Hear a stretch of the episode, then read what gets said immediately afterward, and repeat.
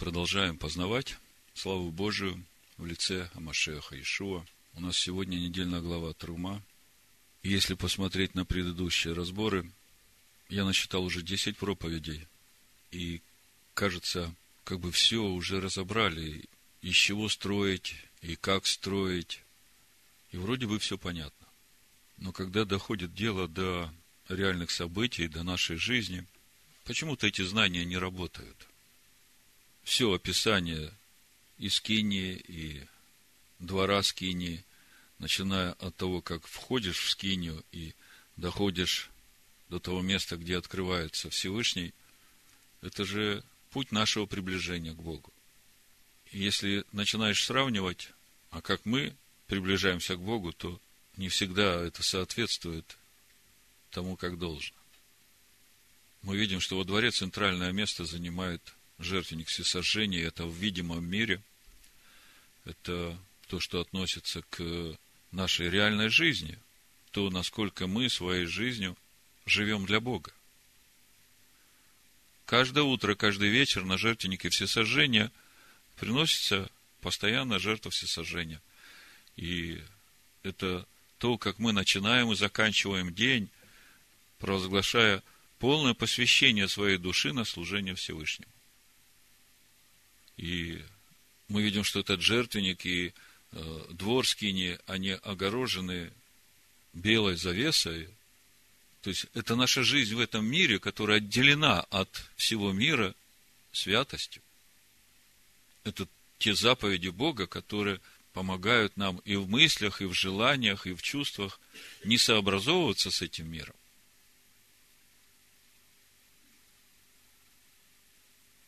и наши все дела, мысли, поступки, они свидетельствуют о нашем познании Бога. И потом, проходя через умывальник, омывшись водой чистой посредством слова, входим в скинию, это уже наш внутренний мир, это наша душа.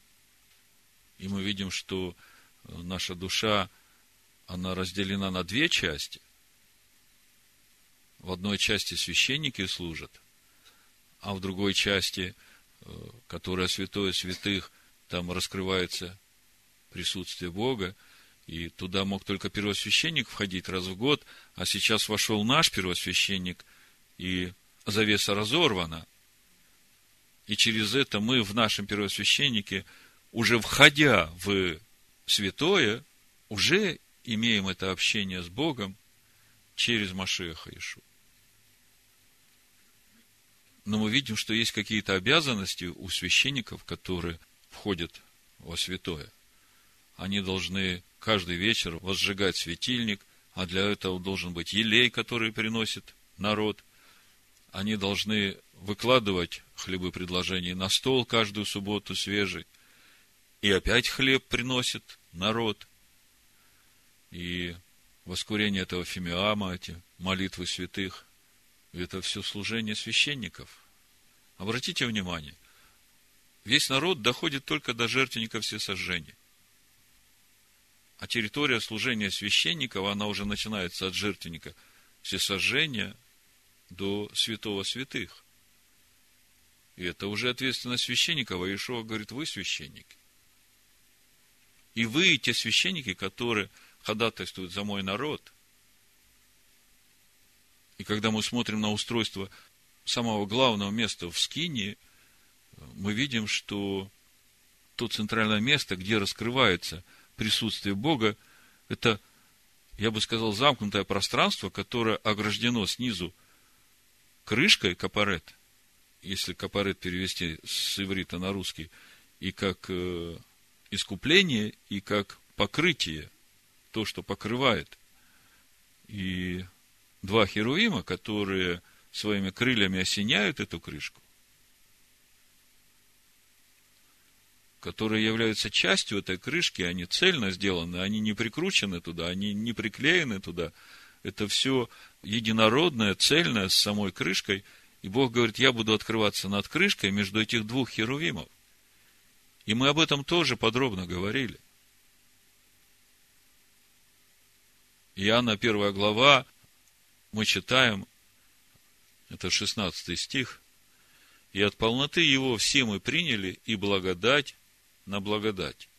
Ибо закон дан через Моисея, благодать же и истина произошли через Ишуа Машех.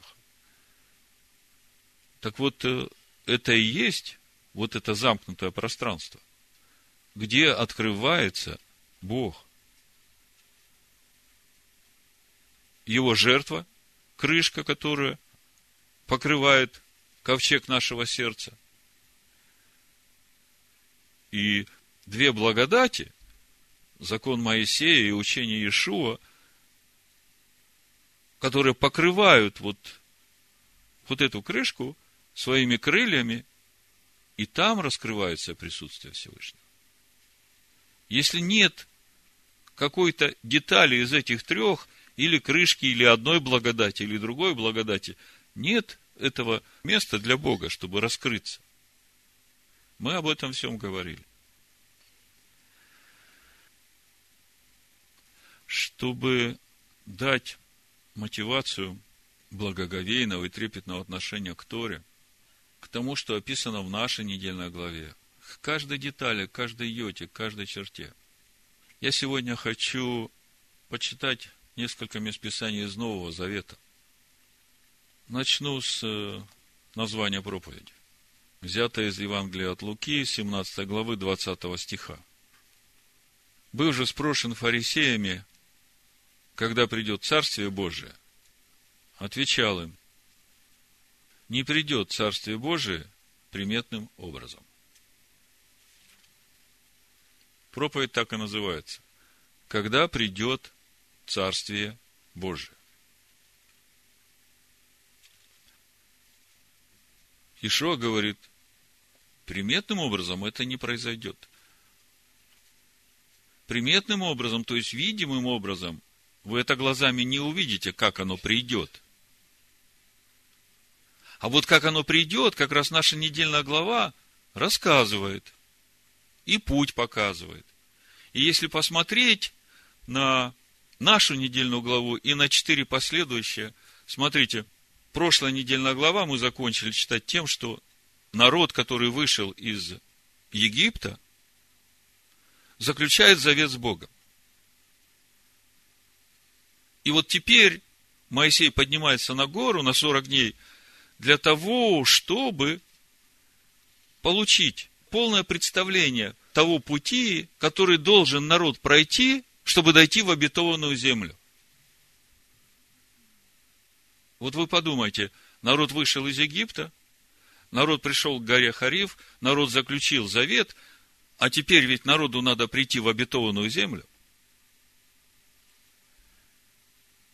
И мы видим, что единственное, что может обеспечить сохранность народа и возможность народа дойти до обетованной земли, это присутствие Бога с народом.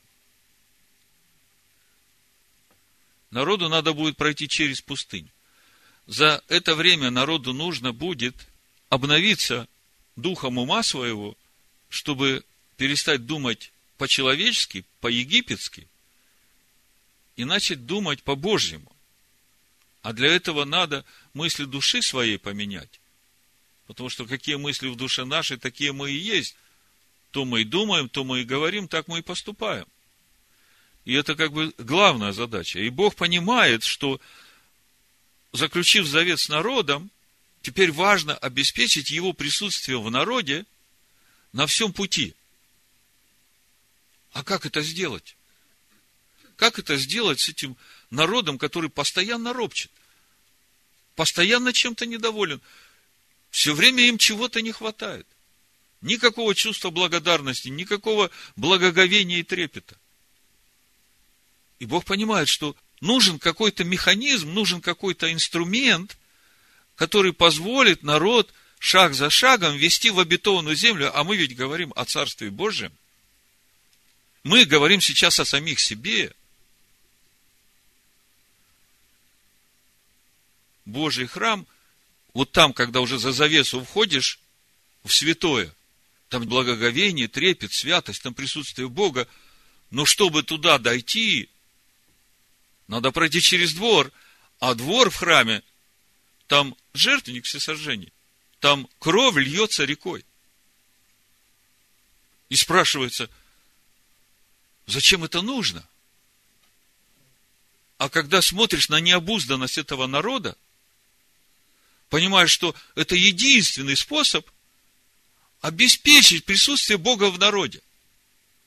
И вот этот жертвенник всесожжения, с одной стороны, там мы свою душу приносим в жертву, посвящаем ее Богу, а с другой стороны, этот жертвенник, как стойка казни, это закон Бога, на котором мы распинаем все в нас, что не угодно Богу. Но когда мы придем в полноту возраста Машеха, тогда Бог уже будет жить в нас, нас уже не будет. И поэтому нужна эта совершенная жертва, чтобы сохранить присутствие Бога в народе. Вы теперь понимаете, почему нужна была эта совершенная жертва, которую Бог усмотрел еще до сотворения этого мира. Поэтому понадобилась эта скиния. Мы уже говорили об этом, что скиния это как раз и есть вот это средство, которое помогает нам прийти в полноту возраста Машеха. И скиния это и есть вот эта конечная цель, потому что конечная цель, чтобы Бог жил в нас. Так вот, глядя на все это, мы видим, насколько Бог заинтересован в том, чтобы мы дошли до этой обетованной земли. И без скинии, без вот этого служения священников, это практически невозможно. Вот если посмотреть все недельные главы, которые, начиная с сегодняшней до конца, еще четыре недельные главы, о чем мы будем читать? Сначала, вот в нашей недельной главе, Бог дает конструкцию, описание того, как будет выглядеть эта скиня. Какие главные элементы этой скини. И ковчег, и крышка ковчега, и завеса, и светильник, и стол хлебопредложений, и жертвенник всесожжений – Потом в следующей недельной главе начинается приготовление священников. Смотрите. Сначала как должна выглядеть скиния, она еще не сделана, только чертеж дается. Понимание, что где. А потом начинается приготовление священников. И опять же, они не готовятся, а просто дается указание, как приготовить священников. Опять теоретические знания даются. Потом дальше, в главе Китиса, э, Бог назначает уже конкретных исполнителей, которые все это будут делать. Помните в послании Ефесян мы читаем? Поставил одних апостолами, других пророками, учителями. И все только для того, чтобы привести нас в полноту возраста Машех. И это как раз тот момент, когда народ делает золотого тельца – То есть, все знания Моисей получает на горе, и в последний день народ уже делает золотого тельца. Моисей еще не принес эти знания народу, поспешил спуститься. Мы об этом будем скоро читать, изучать. Но мы знаем, что только благодаря Моисею, его молитве, его ходатайству за народ, народ получает прощение, и в праздник Йом-Кипур Моисей сходит уже с новыми скрижалями, обновленными скрижалями. И то, как они готовились, мы тоже об этом много говорили. И вот здесь вот начинается уже процесс изготовления этой скини. Здесь уже конкретно люди начинают приносить эти приношения от каждого по усердию, кто сердцем желает – и мы говорили суть этого приношения. Возьмите меня в приношение, приносите мне. И кто-то может спросить, как я могу взять Бога в приношение? Апостол э, Петр во второй главе, в первом послании, он как раз и говорит о том, как это сделать. Я прочитаю. Напомню вам немножко. То есть мне хочется, чтобы вы, читая Тору, видели, как это реально оживает в нашей жизни, что там все настоящее. Другое дело, что мы еще не все можем понять, Но это не проблема Торы, это просто наш духовный уровень. Но Петр говорит, вторая глава с первого стиха, «И так отложивший всякую злобу, и всякое коварство, и лицемерие, и зависть, и всякое злословие, как новорожденные младенцы, возлюбите чисто словесное молоко, дабы от него возрасти вам во спасение. Ибо вы вкусили, что благ Господь. Приступая к нему, камню живому, человеками отверженному, но Богом избранному, драгоценному, и сами, как живые камни, устрояйте из себя дом духовный, священство святое, чтобы приносить духовные жертвы, благоприятные Богу, Ишуа Гамашехом. В латышской Библии написано через Ишуа Машех. Это просто и понятно. Но здесь написано, что жертвы надо приносить Богу Иешуа Амашехом. И кто-то может спросить, а как это? Как я могу, что я могу Иешуа с небес взять э, и принести его в жертву Богу? Ну, в принципе, наверное, так оно и есть. Чтобы мне принести жертву Богу, благоприятную Иешуа Машехом, это мне значит надо умереть для себя, дать ему в себе место, а он живое слово. И вот это живое слово, которое во мне растворенное верой, которое стало уже моими мыслями, моими чувствами, моими желаниями, вот это и есть вот эта жертва, которая благоприятна Богу, и это и есть вот то приношение, о котором мы читаем в нашей недельной главе, которое нужно принести Богу, из которого будет строиться его храм, его скиния. И когда мы читаем в восьмом стихе, там дальше в нашей главе в недельной, э, и устроят они мне святилище, и я буду обитать посреди них, то мы тоже об этом говорили. Обращают на себя внимание то, что устроят святилище одно, устроят они мне святилище. А дальше написано, а обитать буду посреди них множественное число, внутри каждого – и начинаешь думать, а как это? Строят святилище для Бога, а обитать будет в каждом. А мы только что читали у Петра. Как живые камни, устрояйте из себя дом духовный. Это тот духовный камень, из которого будет строиться это святилище.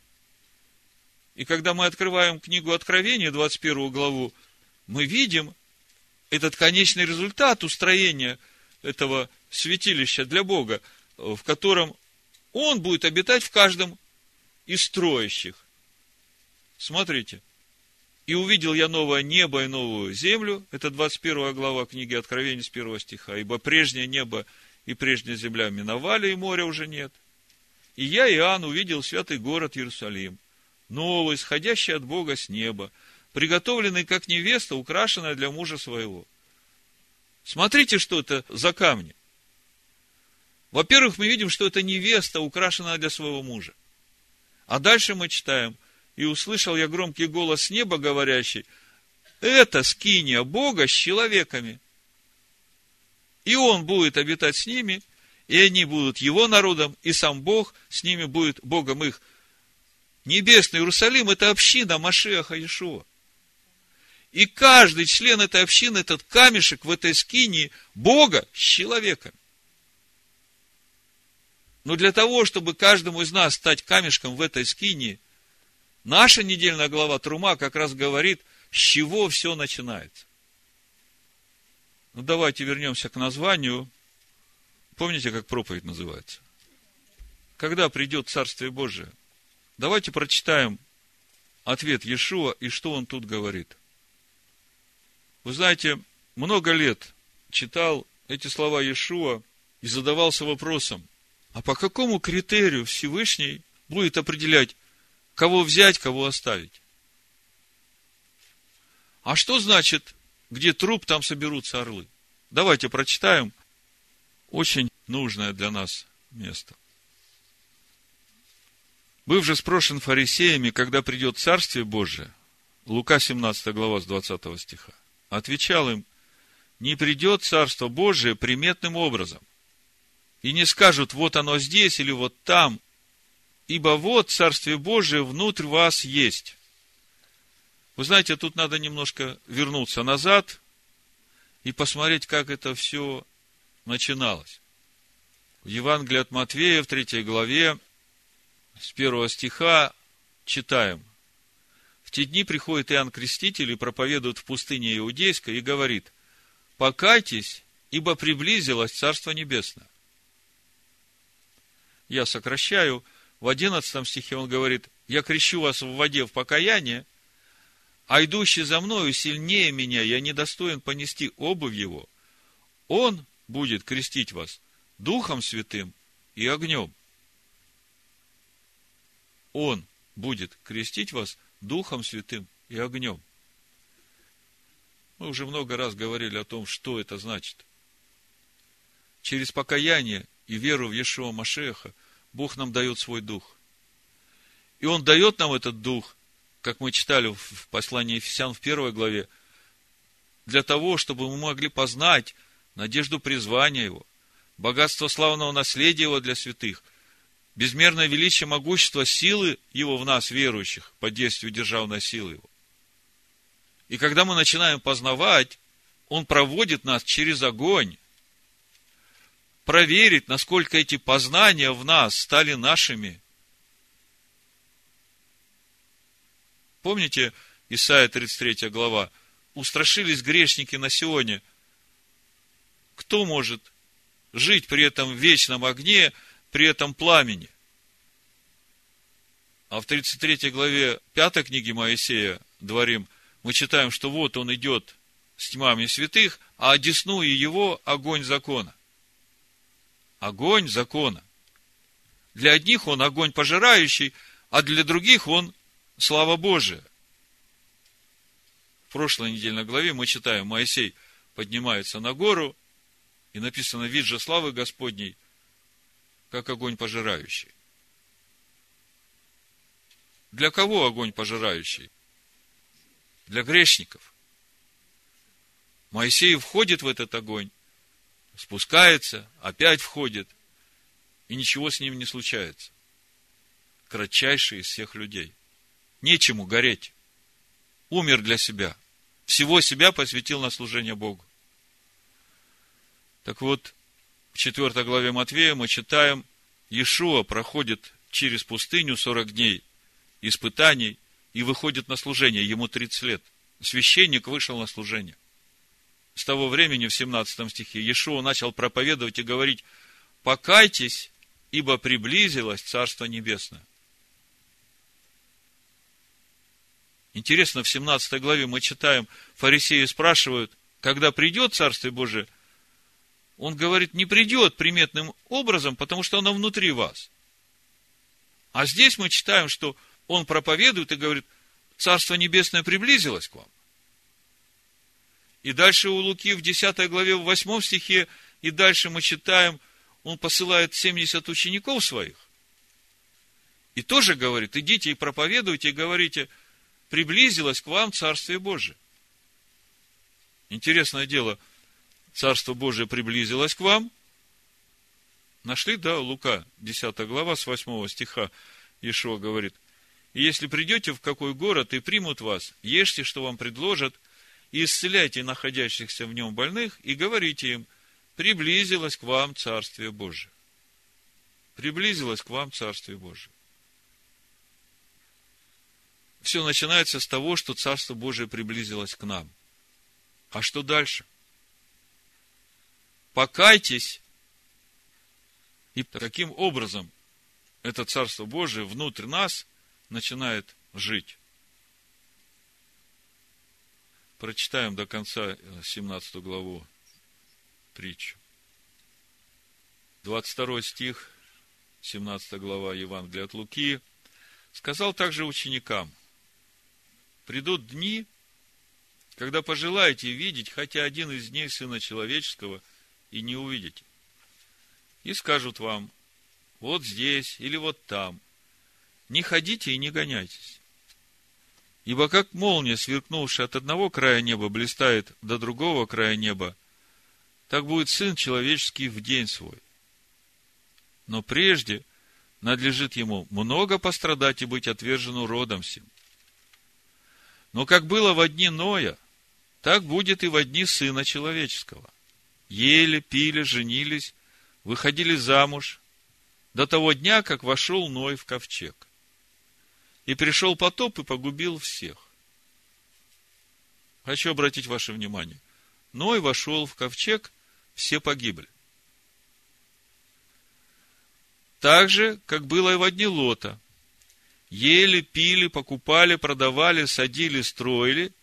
Но в день, в который Лот вышел из Содома, пролился с неба дождь огненный и серный и истребил всех. Опять та же самая история. Лот вышел, остался живой, все погибли. 30 стих. Так будет и в тот день, когда Сын Человеческий явится. В тот день, кто будет на кровле, а вещи его в доме, тот не сходи взять их. И кто будет на поле, также не обращайся назад. Вспоминайте жену Лотову.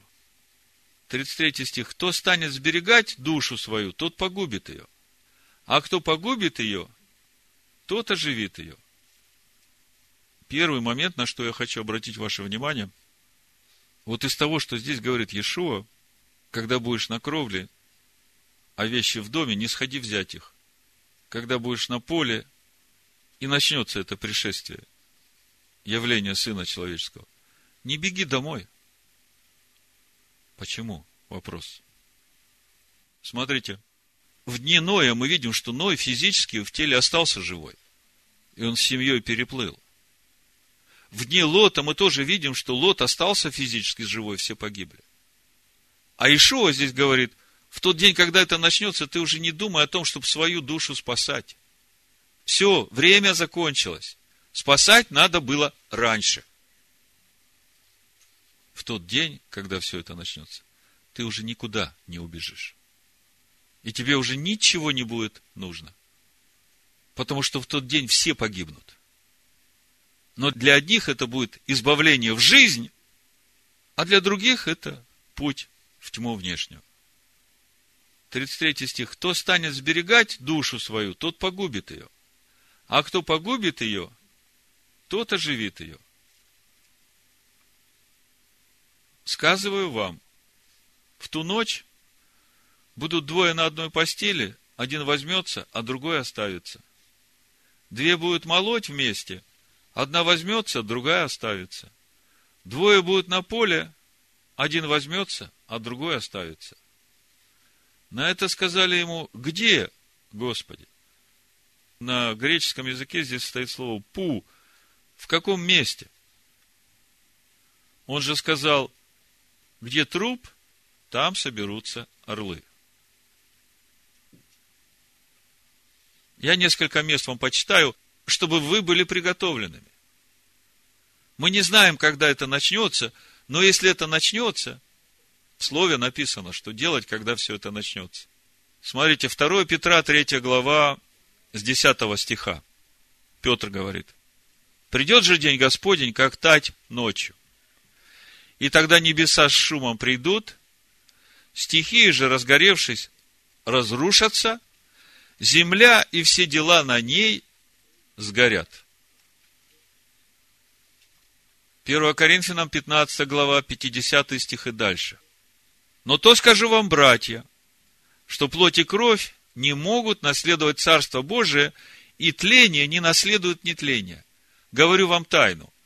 Не все мы умрем, но все изменимся.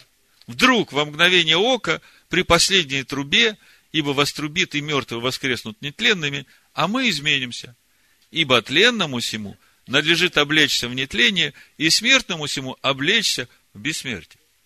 Понимаете, мы, когда читаем, как было в дни Лота и в дни Ноя, мы видели, что тленное, оно продолжало жить. А Ишуа говорит, что в тот день, когда он явится, тогда все сгорит. А Павел говорит, что те, которые достигнут того дня, они просто во мгновение ока изменятся. И вот это тленное обретет нетленное тело. А те, которые в Машеях Иешуа умерли, они воскреснут нетленными уже в прославленном теле. Поэтому, когда тот день наступит, бояться не надо. И не надо уже бежать, беспокоиться, а где там мои дети, а что там с моими внуками, надо как-то поспешить их собрать куда-то. Все, поезд уже ушел. Сейчас надо бежать, спасать своих детей и внуков. И как спасать? Наша недельная глава говорит, с чего надо начинать. Ибо тленному всему надлежит облечься в нетление, говорит Павел. И сам Иешуа в Евангелии от Луки, 21 главе, говорит о том, как нам встречать его приход. 25 стих, 21 глава Луки. И будут знамения в солнце и луне и звездах, а на земле уныние народов и недоумение. И море ваш шумит и возмутится. Люди будут издыхать от страха и ожидания бедствий, грядущих на вселенную, ибо силы небесные поколеблются.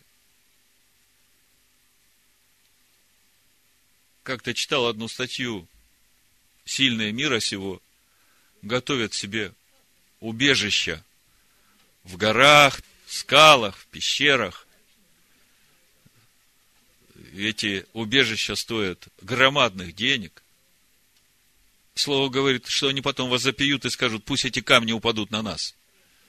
Потому что то, что начнет происходить, это будет касаться не только физической жизни. Вы помните эту казнь тьмы? Как себя чувствовали египтяне во время этой казни тьмы? В книге Сираха об этом написано. Все страхи их души, которые только они могли представить, все это реально оживала и пугала их. Это то, чем наполнена их душа.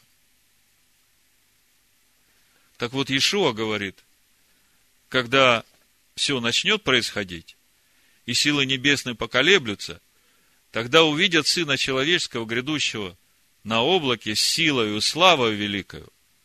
28 стих. Когда же начнет это сбываться, тогда восклонитесь я смотрел на греческом это слово «склонитесь», наоборот, распрямитесь, поднимите свои лица к грядущему, поднимите голову ваши, потому что приближается избавление ваше. В ту ночь будет двое в одной постели. Один возьмется, другой оставится. Двое будут молоть вместе, одна возьмется, другая оставится. Двое будут на поле – один возьмется, другой оставится. От чего это будет зависеть? Возьмут тебя или оставят? Где будет этот труп, где соберутся орлы? Почему он стал трупом? Я думаю, что вы сами уже можете мне ответить на все эти вопросы. Не придет Царство Божие приметным образом, ибо Царство Божие внутрь вас есть. Если оно внутрь вас есть, то ты уже не труп. И над тобой орлы не соберутся. Наша недельная глава начинается с того, что Бог говорит «Ваиху литрума» «Возьми меня в приношение». И мы уже понимаем, как это сделать. Как приносить духовные жертвы Машехам Иешуа, потому что именно из этого приношения, из этого золота будет обделываться сердце наше, куда будут положены скрижали откровения, скрижали завета.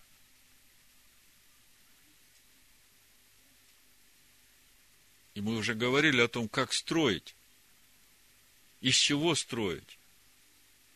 В первом послании Коринфян, 3 главе, апостол Павел говорит, что очень важно строить на правильном основании, на правильном фундаменте на том фундаменте художник и строитель которого Бог, как мы читаем в послании евреев в 11 главе. То есть, с этого начинается все строительство. Павел говорит, я положил основание, а каждый смотри, как строит.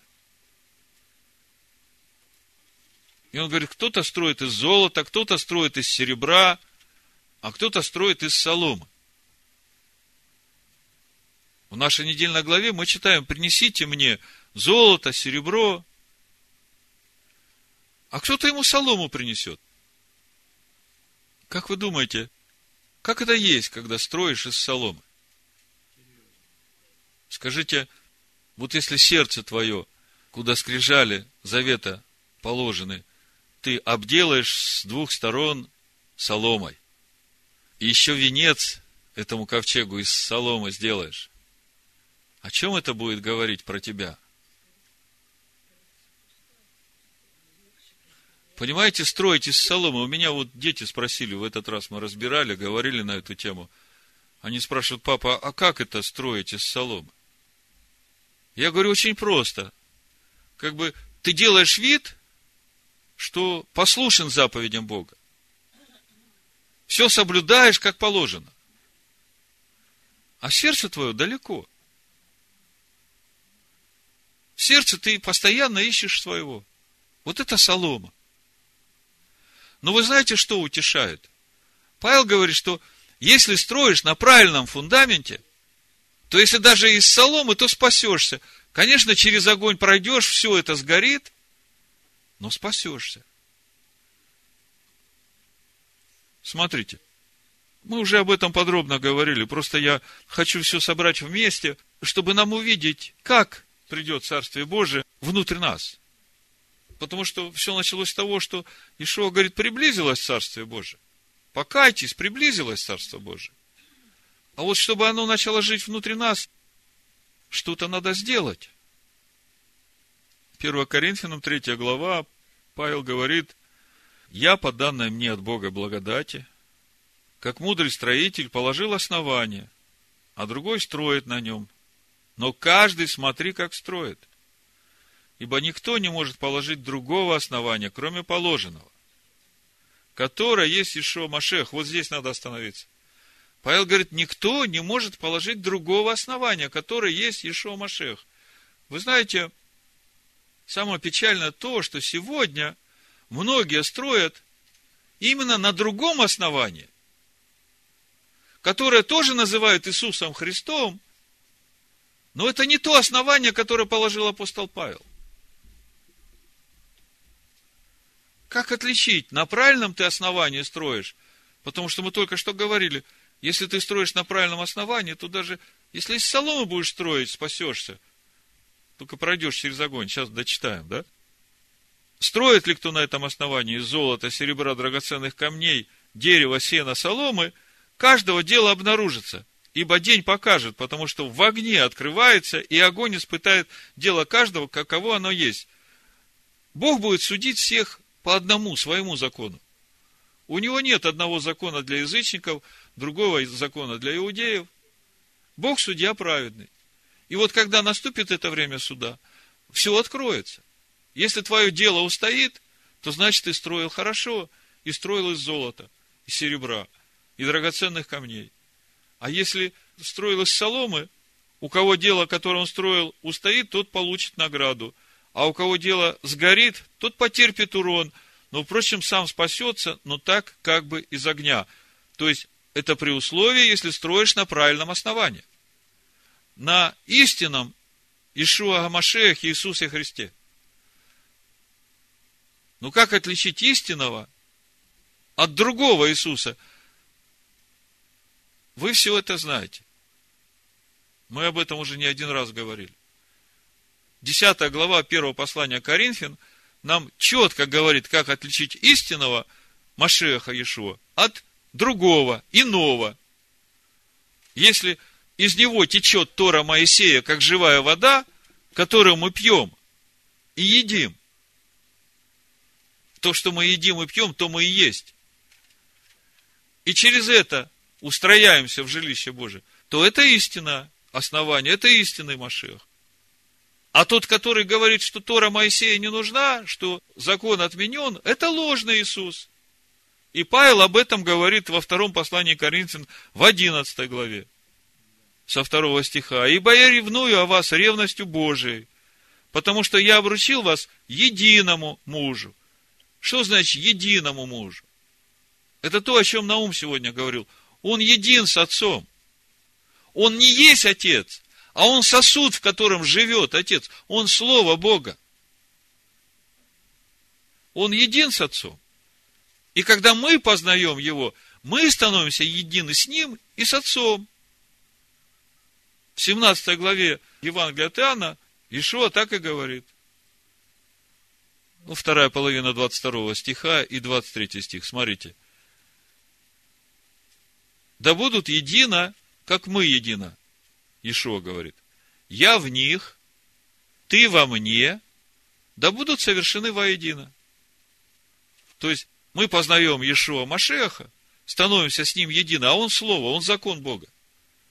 И когда мы это растворяем в своем сердце своей веры, тогда мы становимся едины и с Сыном, и с Богом. Мы обретаем Его природу. А Павел говорит во втором Коринфянам, что я обручил вас единому мужу, чтобы представить Машеху чистою девою. Чистая дева – это та, которая омыта Словом Божьим, которая не грешит. А что такое грех? Беззаконие – это против Торы, без Торы, без закона Бога. А где взять закон Бога? Пятикнижие Моисея в Торе, учение, которое Бог дал для своего народа, для научения. Но боюсь, чтобы как змей хитростью своей прелестил Еву, так и ваши умы не повредились, уклонившись от простоты в Машехе. От простоты в Машехе. Машех, Слово Бога. Из него течет закон Бога. Как читаешь, как понимаешь, так и поступай. Будешь верен тому, что понимаешь, Бог тебе больше откроет. Потому что всякое твое откровение будет испытываться в огне, на верность. И таким образом мы растем. Таким образом Царство Божие в нас растет.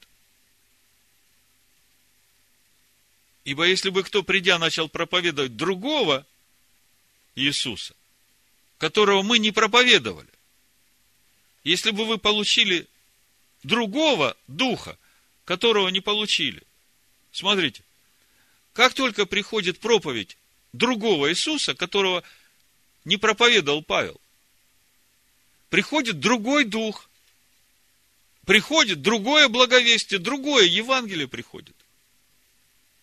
И вот многие сегодня, да не только сегодня, уже 17 веков, с тех пор, как родилась церковь Константина в Риме в 325 году, вот этот змей хитростью подложил другое основание. Подумайте, кто может сказать, что Иисус Христос, Он ложный Иисус?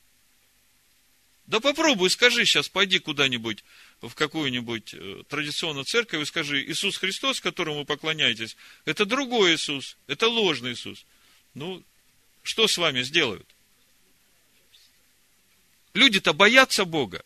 Им сказали, что этот Иисус Христос Бог, и Ему надо молиться. А они сами Писания не открывают, не читают. А Павел говорит в послании, во втором послании фессалоникийцев, что будет такое время, когда в церковь придет отступление, и в храме Бога сядет, выдавая себя за Бога, человек греха, и все ему начнут поклоняться. А сейчас мы видим, что этот человек греха в этой церкви раскрывается, и мы видим, на что он способен. То есть очень важно. Я сегодня обращаюсь с этой проповедью именно к дальним. Вы-то уже знаете, как строить а вокруг миллионы людей, которые думают, что они строят. А строят на песке, не строят на этом камне, на том камне, из которого течет Тора Моисея. А Ишуа им говорит, Матвея 5 глава, прочитаю с 13 стиха по 28. Послушайте, это все об этом. Не придет Царствие Божие приметным образом. Оно внутри нас начинается – и когда наступит тот день, вот тогда потому, какое в тебе царство будет, там ты и будешь. И тогда уже поздно будет бежать, кого-то спасать или себя спасать. Время закончилось. Входите тесными вратами. Матвея 7 глава 13 стих. Потому что широки врата и пространен путь, ведущий в погибель, и многие идут ими – Многие идут широкими вратами. И эти широкие врата и пространный путь, они ведут в погибель. А куда шире может быть дорога, когда тебе говорят, исповедуй, что Иисус Христос умер за твои грехи, и ты уже на небесах. И тебе больше ничего делать не надо. Мне очень понравилось сегодня это откровение, которое мы получили из этой притчи о блудном сыне. Меня все время беспокоил этот момент наследства. Отец разделил наследство пополам. И старшему и младшему сыну дал равные доли. Это отцовское наследство. Это царство Божие. Этот младший сын пошел, все растратил, и потом все-таки решил вернуться к отцу. Отец радуется. Сын вернулся. Старший сын приходит, недоволен. Он все проблудил, а теперь пришел. Отец говорит, все мое твое старшему сыну. Радуйся тому, что он вернулся. Я понимаю, отец милостив. Меня все время мучил вопрос, а как же с наследством? Он-то ведь судья справедливый. Я не думаю, что он скажет, давай, сынок, теперь вот эту твою половинку сейчас разделим, еще дадим э, вот этому блудному сыну. Ну, у тебя четвертинка останется. Я хочу, чтобы вы отметили все, и те, кто будет слушать, что отец сказал старшему сыну, все мое, твое. А вот что делать блудному сыну, который вернулся, я вам скажу. Об этом апостол Павел пишет в послании римлянам, 15 главе, 25 стих. «А теперь я иду в Иерусалим, чтобы послужить святым, Ибо Македония и Ахая усердствуют некоторым подаянием для бедных между святыми в Иерусалиме. Усердствуют, да и должники они перед ними. Ибо если язычники сделались участниками в их духовном, то должны и им послужить телесным. Их, это старшего сына. И они участниками в их духовном стали только благодаря жертве, которую Бог отдал за каждого человека. Но когда они через Машеха Иешуа входят в общество израильское, то тогда им надо что делать? Им надо восстановить эту божественную природу, то, что они растратили с блудницами и со свиньями этими. А это только через познание их духовного. Во второй главе послания Ефесянам апостол Павел говорит, Итак, помните 11 стих – что вы, некогда язычники по плоти, которых называли необрезанными, так называемым обрезанным плотским обрезанием, совершаемым руками, что вы были в то время без Машеха? Отчуждены от общества израильского, чужды заветов обетования, не имели надежды и были безбожники в мире. А теперь в Машех Иешуа, вы, бывшие некогда далеко, стали близки кровью Машеха. Ибо он есть мир наш, соделавший из обоих одно и разрушивший стоявшую посреди преграду, упразднив вражду плотью своею, с большой буквы плоть. Слово Божие, Слово стало плотью. И закон заповедей учением. То есть, закон заповедей. На заповедь был дан закон, потому что служение в скине по образу. А теперь все настоящее – Теперь уже животных не надо. Теперь уже Царство Божие усилием берется. Так вот, в одном теле примирить с Богом обоих посредством стойки казни, убил вражду на нем. Стойка казни – это закон Бога. И когда мы распинаем себя на этой стойке казни, вот тогда мы становимся едины с Сыном и с Богом, и между собой едины. И если речь идет о том, что наследство принадлежит старшему сыну, то мы входим в это наследство через познание Машеха. Речь идет о единстве, духовном единстве. Вот так это все работает. Входите тесными вратами, потому что широки врата и пространен путь, ведущий в погибель, и многие идут ими. Потому что тесны врата и узок путь, ведущий в жизнь, и немногие находят их. Почему врата тесны, если Иешуа умер за всех людей? Потому что человеку надо принять решение посвятить свою жизнь Богу. А для этого надо отказаться от всего своего. Потому что со своим в эти узкие врата не влезешь. Берегитесь же пророков, которые приходят к вам в овечьей одежде, а внутри суть волки хищные. Вот когда читаешь про этих волков, сразу вспоминаешь деяния, книгу. Апостол Павел наставляет своих учеников, 20 глава книги Деяний, 27 стих, Павел говорит, я не упускал возвещать вам всю волю Божию. Что значит всю волю Божию? Он всю Тору им проповедовал. Сколько он в Антиохии наставлял учеников, после чего они стали называться христианами? Целый год. Что он каждый день приходил и говорил, ну вот, верьте, что Иисус Христос умер за ваши грехи, и вы на небесах. А где же два херувима, которые над этой крышкой? Где раскрывается Бог? Он целый год учил их Торе. И Павел говорит, я не упускал возвещать вам всю волю Божию. Итак, внимайте себе и всему стаду, в котором Дух Святый поставил вас блюстителями пасти церковь Господа и Бога, которую Он приобрел себе кровью Своею. Ибо я знаю, что по отшествию моем войдут к вам лютые волки. Павел все знал. Он знал о том, что в Церкви Божией сядет человек греха и будет выдавать себя за Бога, и все его будут Богом называть. Он знал, что по отшествию его придут волки, нещадящее стадо. Смотрите для чего. Ибо из вас самих восстанут люди, которые будут говорить превратно, дабы увлечь учеников за собою только для того, чтобы за собой повести учеников. То есть, личные корыстные мотивы. А не для того, чтобы возвещать волю Божию и устроять храм Божий в сердцах каждого, устроять их в святилище Божие. Пришли волки. Берегитесь лжепророков, которые приходят к вам в овечьей одежде, а внутри суть волки хищные. По плодам их узнаете их. Собирают ли с терновника виноград или с репейника смоку? Так и всякое дерево доброе приносит и плоды добрые. А худое дерево приносит и плоды худые. Не может дерево доброе приносить плоды худые, и дерево худое приносить плоды добрые. Всякое дерево, не приносящее плода доброго, срубают и бросают в огонь. И так по плодам их узнаете их.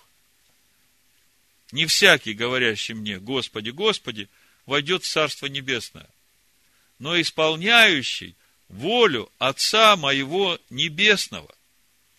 Скажите, а где можно узнать волю Отца его Небесного? В Торе. В законе Моисея. Многие скажут мне в тот день, Господи, Господи, нет Твоего ли имени мы пророчествовали? Это тот день, когда сын явится. Это тот день, когда двое будут лежать на постели, один возьмется, а другой оставится. Это тот день, когда они будут вопить и говорить, Господи, мы же Твоим именем бесов изгоняли. Не от Твоего ли имени мы пророчествовали, не Твоим ли именем бесов изгоняли, не Твоим ли именем многие чудеса творили. И тогда объявлю им, никогда не знал вас. Как это так? Я вам скажу, почему так. Потому что они всю свою жизнь строили свой храм на другом Иисусе. А этот истины их не знал. Потому что он в них не живет. Потому что он живет в тех, которые волю Бога исполняют. Все время помните, это святое святых, этот ковчег, эту крышку и два херувима, которые с детскими лицами. Как дети, примите Тору, закон Бога. И вот там будет открываться Бог. Вот этих он знает. Потому что и крышка, и херувимы – это Он. Это Его полнота. От полноты Его все мы приняли благодать на благодать. И там Бог открывается. Вот те, в которых Он такой есть, вот тех Он знает. И тогда объявлю им, я никогда не знал вас. Отойдите от меня, делающие без закония, живущие без Торы, без закона Бога. И так всякого, кто слушает слова мои сии и исполняет их, уподоблю мужу благоразумному, который построил дом свой на камне. И пошел дождь, и разлились реки, и подули ветры, и устремились на дом тот, и он не упал, потому что основан был на камне. А все, кто слушает сии слова мои и не исполняет их, уподобится человеку безрассудному, который построил дом свой на песке. И пошел дождь, и разлились реки, и подули ветры, и налегли на дом тот, и он упал, и было падение его великое. Не придет Царство Божие приметным образом. Потому что Царство Божие внутрь нас, и от нас зависит, будет ли это Царство в нас расти и умножаться, или же мы будем строить на песке. Евангелие от Луки, 16 главе, с 15 стиха, Ишуа говорит, «Вы выказываете себя праведниками перед людьми, но Бог знает сердца ваши. Ибо что высоко у людей, то мерзость перед Богом. Закон и пророки до Иоанна. С сего времени Царствие Божие благовествуется, и всякий усилием входит в него – но скорее небо и земля придут, нежели одна черта из закона пропадет. Я посмотрел на это слово усилие. Всякие усилия входят в него. По стронгу это 971, греческое слово биадзетай. Применять силу, насильственно действовать, брать силой, одолевать, с усилием входить, подвергаться – какому-либо принуждению. И когда я все это вместе складываю, у меня в духе звучит этот завет, который Бог заключил с Авраамом. Наступай на себя, иди к себе истинному, к лицу Всевышнего и становись непорочным. Вот так строится Царство Божие внутри нас – изо дня в день. И сейчас то время, когда Бог нас готовит к новому исходу. Нелегкое время, и вот по вашим свидетельствам я понял, что каждый из вас проходит через эту тесноту. Но вы должны понимать, что это все только для того, чтобы вам увидеть эту тесноту в себе, чтобы захотеть из нее выйти. То есть мы попадаем в эту тесноту, и весь вопрос в том, что мы будем делать с этой теснотой. Будем мы решать эти вопросы сами, по-человечески, как мы понимаем, куда-то бежать, что-то делать, или же мы скажем своей душе, утишься, доверь все это Богу, но для того, чтобы доверить это Богу, нужно умереть для себя. Для своих страхов, для своих переживаний, для своих беспокойств, для всего того, из-за чего твоя душа сейчас бурлит. Апостол Иаков в первом послании говорит, испытание нашей веры, речь идет о доверии. Испытание нашего доверия Богу производит терпение. И вот, э, если вы действительно доверяете Богу, то во всех этих тесных местах сейчас вы просто войдете в покой. Лично меня поддерживает одна история, которую вы знаете. Мы уже, может быть, даже несколько раз рассказывали эту историю. Это история про одного праведника в Израиле во времена римского правления. Его звали Ишгамза. Этот человек все время говорил Гамзу летова. И это к лучшему. Поэтому его и назвали Иш Гамза. Гамзу Летова. И это к лучшему. Было такое время, когда руководители еврейского народа хотели как-то задобрить этого римского императора и решили послать ему какой-то подарок.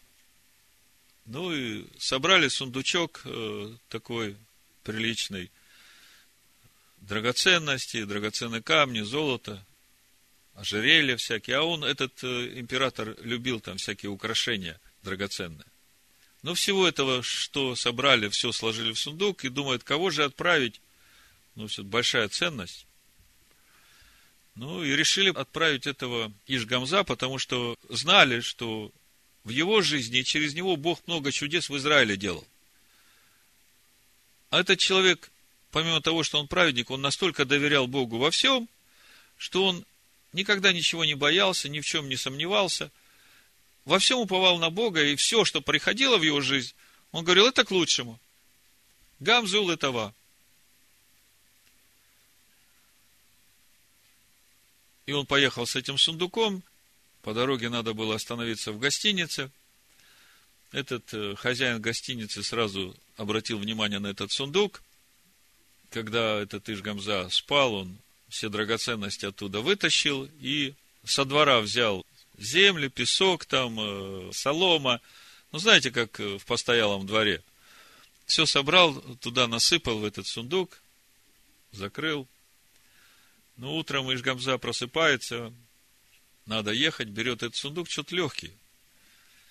Открывает, а там это вот добро с э, постоялого двора. Он немало не смутился, говорит, и это к лучшему. Камзул этого. Я вот когда вот эту ситуацию представляю, что у меня мурашки по спине, дрожь. Вот я просто ставлю себя на его место и думаю, что бы я в этот момент делал? Вы представьте, да? Тебе доверили драгоценности, ценности всего народа. Тебя отправили к римскому императору. Тебе надо исполнить миссию, тебе надо получить какие-то привилегии, да, ну там много налогов слишком наложили на еврейский народ, они не могут это все оплатить. И тут вот на тебе, утром просыпаюсь, все проспал. Я не знаю, как бы я вот в этой ситуации поступил. Ну, представьте, себя поставьте на это место. Ну, к императору уж точно бы не поехал. Как там дальше было бы, ну, с этим содержанием сундука к императору ехать, это же смертный приговор как минимум.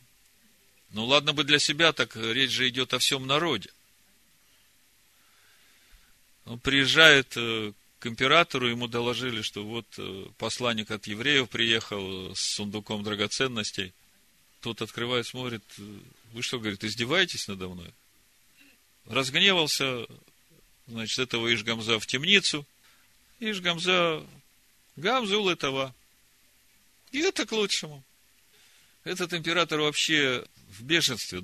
Уже думает там, э, что сделать со всем этим народом. Э, засыпает, во сне приходит к нему ангел. Но Бог не может пройти мимо такого доверия Богу, вы поймите. То есть, вот такое доверие, оно просто вынуждает Бога вмешаться. Почему через его жизнь все время чудеса в Израиле происходят?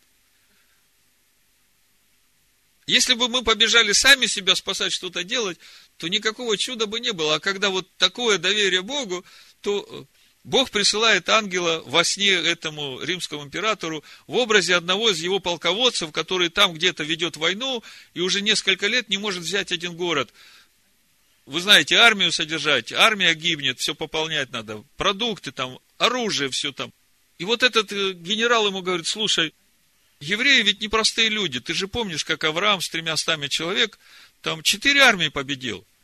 И он тоже тогда прах рассеял, и этот прах превратился в стрелы и копья, которые поразили эти армии. Четыре армии, которые контролировали Ближний Восток. Они прошли весь Ближний Восток, пять царей победили. И возвращались уже обратно, ну, по пути в Содоме и Гаморе Лота захватили. И Авраам пошел с 318 человек у него.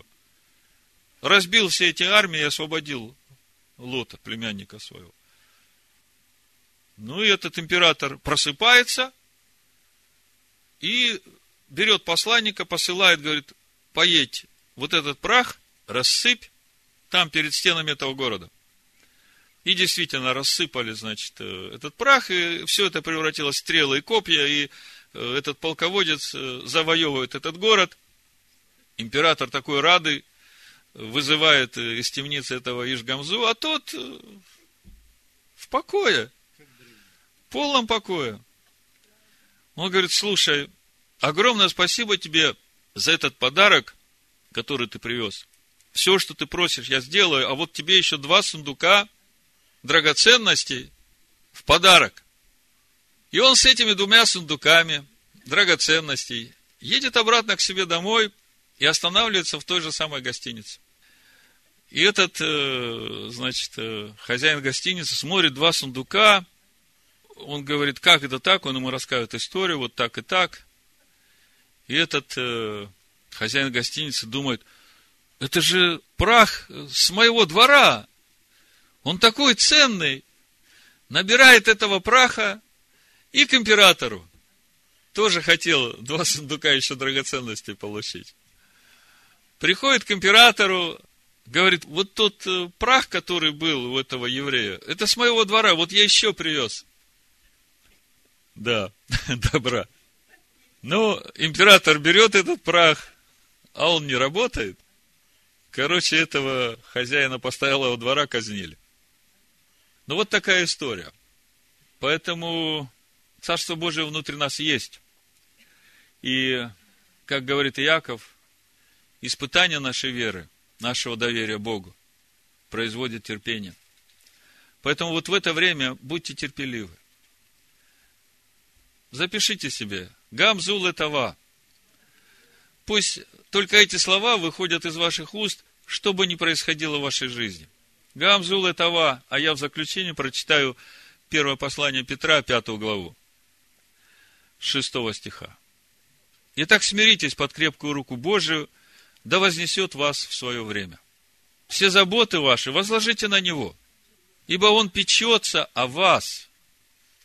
Трезвитесь, бодрствуйте, потому что противник ваш дьявол ходит, как рыкающий лев, ища кого поглотить. Противостойте ему твердою верою. Гамзул этого. Противостойте ему твердою верою, то есть полным доверием Богу. Зная, что такие же страдания случаются и с братьями вашими в мире. Бог же всякой благодати, призвавший нас в вечную славу свою в Машехе Иешуа, сам, по кратковременном страдании вашим, да совершит вас, да утвердит, да укрепит, да соделает непоколебимыми. Ему слава и держава во веки веков. Аминь. Аминь. Аминь. Аминь. Аминь. Аминь. Аминь.